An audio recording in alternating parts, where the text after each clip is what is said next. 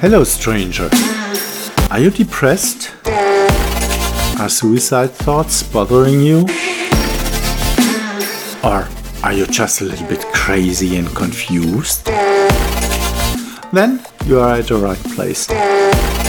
Let me introduce you to the story of my ramshackle mind.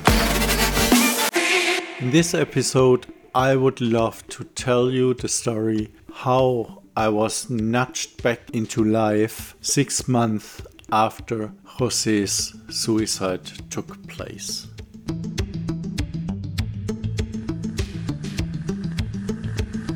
It had been six months since Jose had taken his own life. In September 2016, I wasn't any better than I was right after his suicide. Quite the opposite. I continued to cry myself through the days and nights. I dragged myself to class and regularly burst into tears in the middle of my lectures. The work helped me to get through life. At the same time, I was no longer able to cope with everyday life emotionally. As a freelancer, you unfortunately have no choice and have to go to work if you want to pay your rent and bills. If I had had a permanent job, I would have been on permanent sick leave. I would have gone from one specialized hospital to the next. Who knows? Maybe I would have let myself fall into the safety of the German pension system and would have been sick until early retirement. At that time, I would have had nothing against it. Today, I'm glad that I was forced to earn a living that gave me structure and kept me on the path to recovery. Without this must do, the physical and psychological lethargy would have become a permanent condition which would have made the depression worse and with it the suicidal thoughts. Being on sick leave is okay for a while, but there is a great danger of losing yourself in it wanting to and being able are also in this case two different descriptions of a state that do not always work together. Turning will into a skill is part of the task and a difficult struggle that is worth fighting for every day. But at that time I had hardly any energy and my courage to live dwindled to almost zero. So there I was, standing in the shower at 7 in the morning. I could hardly stand upright. My stomach ache from crying was bothering me. Once again, I hadn't slept a wink during the night. I felt more and more that I wouldn't be able to hold on much longer. Sure, I wanted to live, but where would the energy come from? I increasingly lost interest in my immediate surroundings. I no longer went outside the door. Friends had been buying food for me for weeks. I spent the days and nights working, brooding, crying, asking why, and visiting my psychologist. In the shower, I realized again that all this was useless and that the days were not getting any better. The darkness of the future intensified, and there was no glimmer to be seen or felt on the horizon. I felt more and more that if it's going on like that, I will be dead in three weeks. With crossed arms and closed eyes, I stood for minutes under the boiling hot water jet. Warm water is often the only thing that does me good and gives me warmth a substitute for missing hugs. I feel really safe in the shower. The worse my condition is, the longer and hotter I shower. Suddenly, as if someone had flipped a switch, I no longer felt the beating of the water and I didn't notice the burning heat. Hike around the world. The thought, which silently filled the room, shouted at me. There was no space for anything else in my head. Well, the entire bathroom, even the apartment, suddenly seemed like a sack that was about to burst at the seams at any moment. Just filled with one thought hike around the world. I think you are out of your mind. I suddenly screamed into the emptiness. What is this shit? Leave me alone, poured out of me. I was sure now that I would go insane. I started to cry. I couldn't take it anymore. Now I'm completely mad, shot through my mind. I had clearly lost my mind. Plant trees was the next thought. Just as powerful, just as demanding, just as intolerant of any contradiction, no less, somehow. You've got someone crapping in your brain, I shouted and hit the tile mirror with my fist until my knuckles bleed. I gradually collapsed and covered in my bath in a fetal position. What should I do? Was this the future? Schizophrenia? Voices in my head that were not voices? Orders from the shower head? I curled up in the bath, crying and sobbing, holding my ears and, and whimpering for it to go away. And then the next thought came, much louder in its silence, much more powerful, dramatically more decisive, and so surprising that for a brief moment I forgot to breathe. A thought that drove everything I had just experienced crazy again and left me paralyzed with my mouth open, speechless, and yeah, paralyzed. Let me help you. Resounded through every twist of my brain. What the fuck? English? Why? English? Everything before was in German. Let me help you. What? I staggered back into a standing position and stared at the bathroom wall as if hypnotized. I felt the heat of the water threatening to scald me. The water splashed down on my scalp. I turned off the shower, grabbed a towel, dried myself, and realized that I was already too late.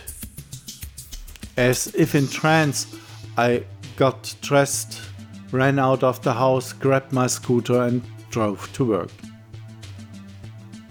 I have no idea anymore how exactly I drove to work. Suddenly I was there. The memory of the last minutes in the city traffic was erased.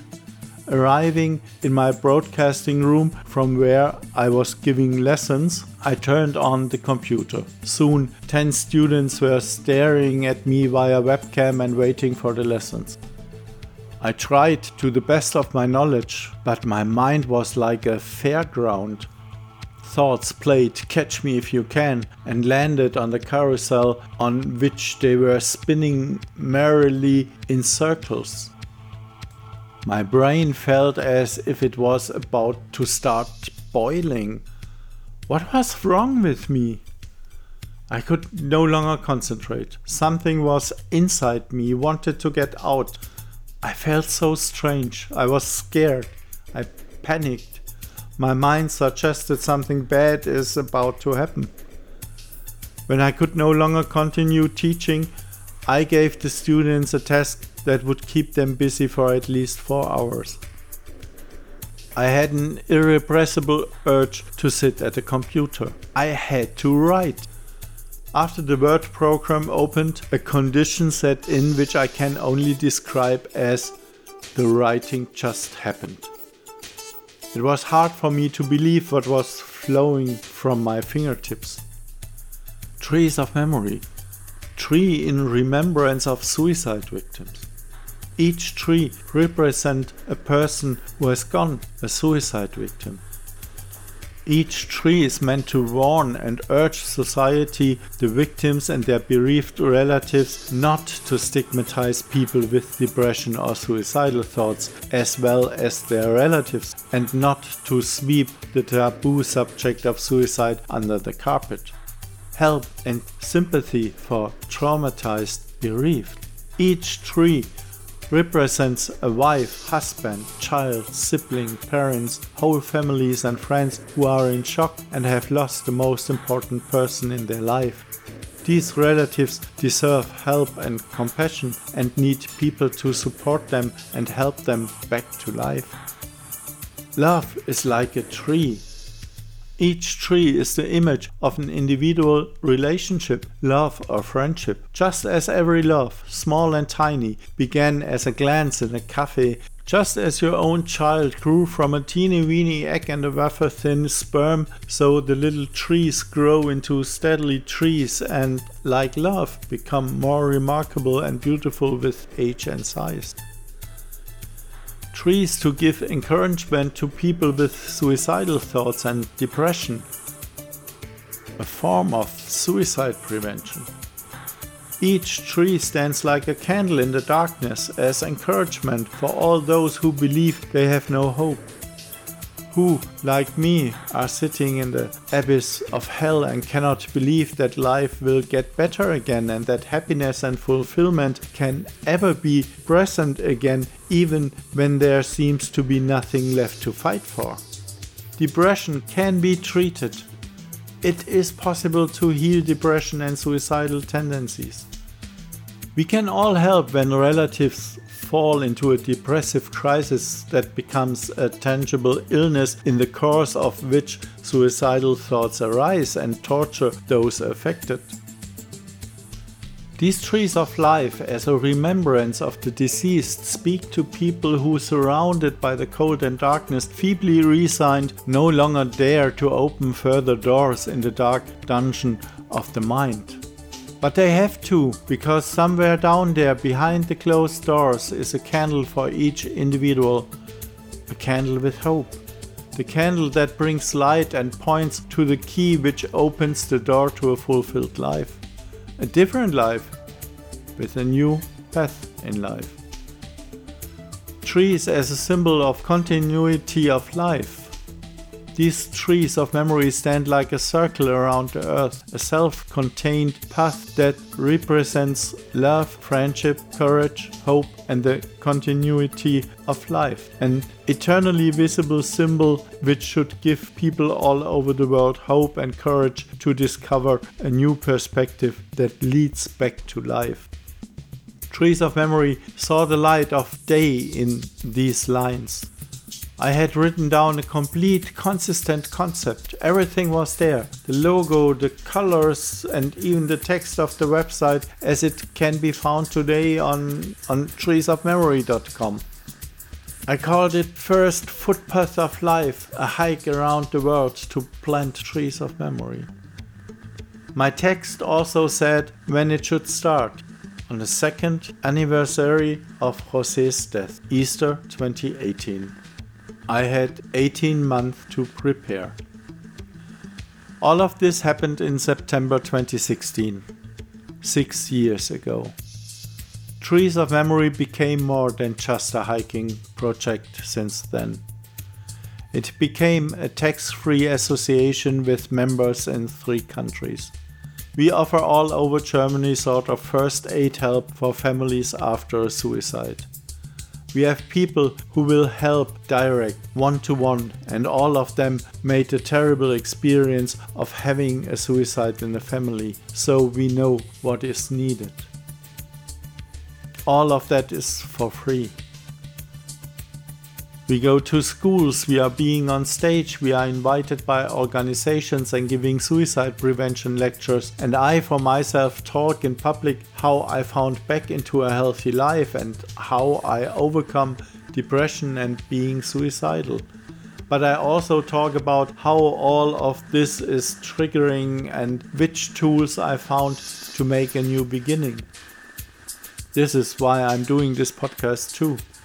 So please Share it with your friends if you think it might help. I hiked so far all over Germany and I made almost 10,000 kilometers. I planted 40 trees of memory all over Germany. This year, 2022, I will leave Germany. The plan is to hike through Austria, Slovenia, and North Italy.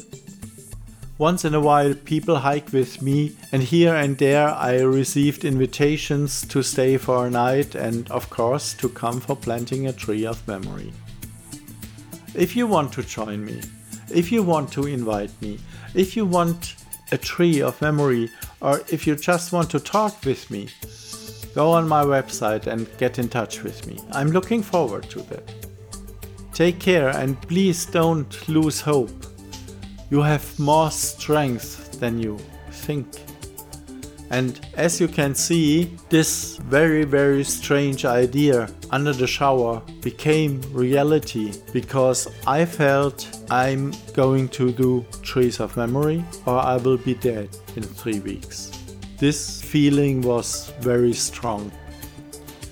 And of course, from time to time, people asking me where this thought came from, if it was a voice or a thought or whatever. I always say, no, it was not a voice, but it was a room filling thought. It felt like coming from outside. But I know, of course, it was not coming from outside. There was no God talking to me. I don't believe in, in such things. It was myself, it was my soul, it was my inner silence talk to me when it saw that I'm so desperate and close to commit suicide because I hadn't got any energy left to go on like that. So I just listened to my own voice. Thank you so much for listening, and please come back next Sunday to hear the next episode. Thanks a lot. Ciao, ciao.